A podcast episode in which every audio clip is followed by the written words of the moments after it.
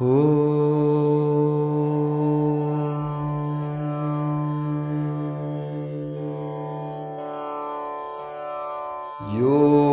ब्रह्मा ब्रह्मण उज्जहारप्राणैः शिरः कृत्तिवासा पिनाकी ईशानो देवसन आयुर्दधातु तस्मै जुहोमिह विषाकृतेन विभ्राजमानः शरीरस्य मध्याद्रोचमानो कर्मरुचिर्य आगात् समृत्युपाशानपनुद्यघोरानिहायुषेणो घृतमत्तु देवः ब्रह्मज्योतिर्ब्रह्मपत्नीषु गर्भं यमादधात्पुरुरूपं जयन्तम् सुवर्णरम्भग्रहमर्कमर्च्यं तमायुषे वर्धयामो घृतेन।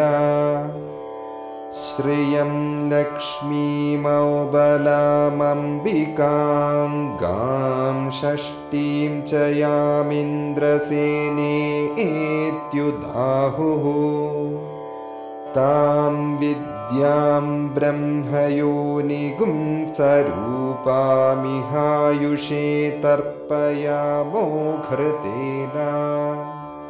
दाक्षायण्यः सर्वयोन्यः सुयोन्यः सहस्रशो विश्वरूपा विरूपाः ससूनवः सपतयः स यूथ्या आयुषेणो घृतमिदं जुषन्ताम्। दिव्या गणा बहुरूपा पुराणा आयुश्चिदो नः प्रमध्नन्तु वीरान् तेभ्यो जुहोमि बहुधा घृतेन मानः प्रजागुन्दीरिशोमोत वीरान् एकः पुरस्ताद्यैदं बभूव यतो बभूव भुवनस्य गोपाः। यमप्येति भुवनगुंसां पराये स नोहविर्घृतमिहायुषे तु देवः। वसून् रुद्रानादित्यान् मरुतोधसाध्यान् ऋभून्यक्षान् गन्धर्वागिश्च पितृगिश्च विश्वान् भृगून् सर्वान् घृतगुं हुत्वा स्वायुष्यामह याम शश्वत्। विष्णो त्वन्नो अन्तमः यच्छः